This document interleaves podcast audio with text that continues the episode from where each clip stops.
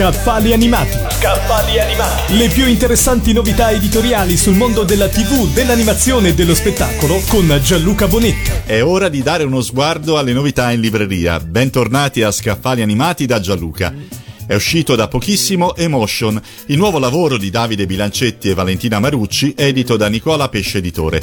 Si tratta di un saggio che cerca di analizzare l'evoluzione del fumetto nell'era digitale, come e perché si è arrivati a questa trasformazione e cosa significa per uno sceneggiatore, un disegnatore o anche semplicemente per l'appassionato questa rivoluzione ancora in corso. Come cambia il fumetto in questa sua nuova veste?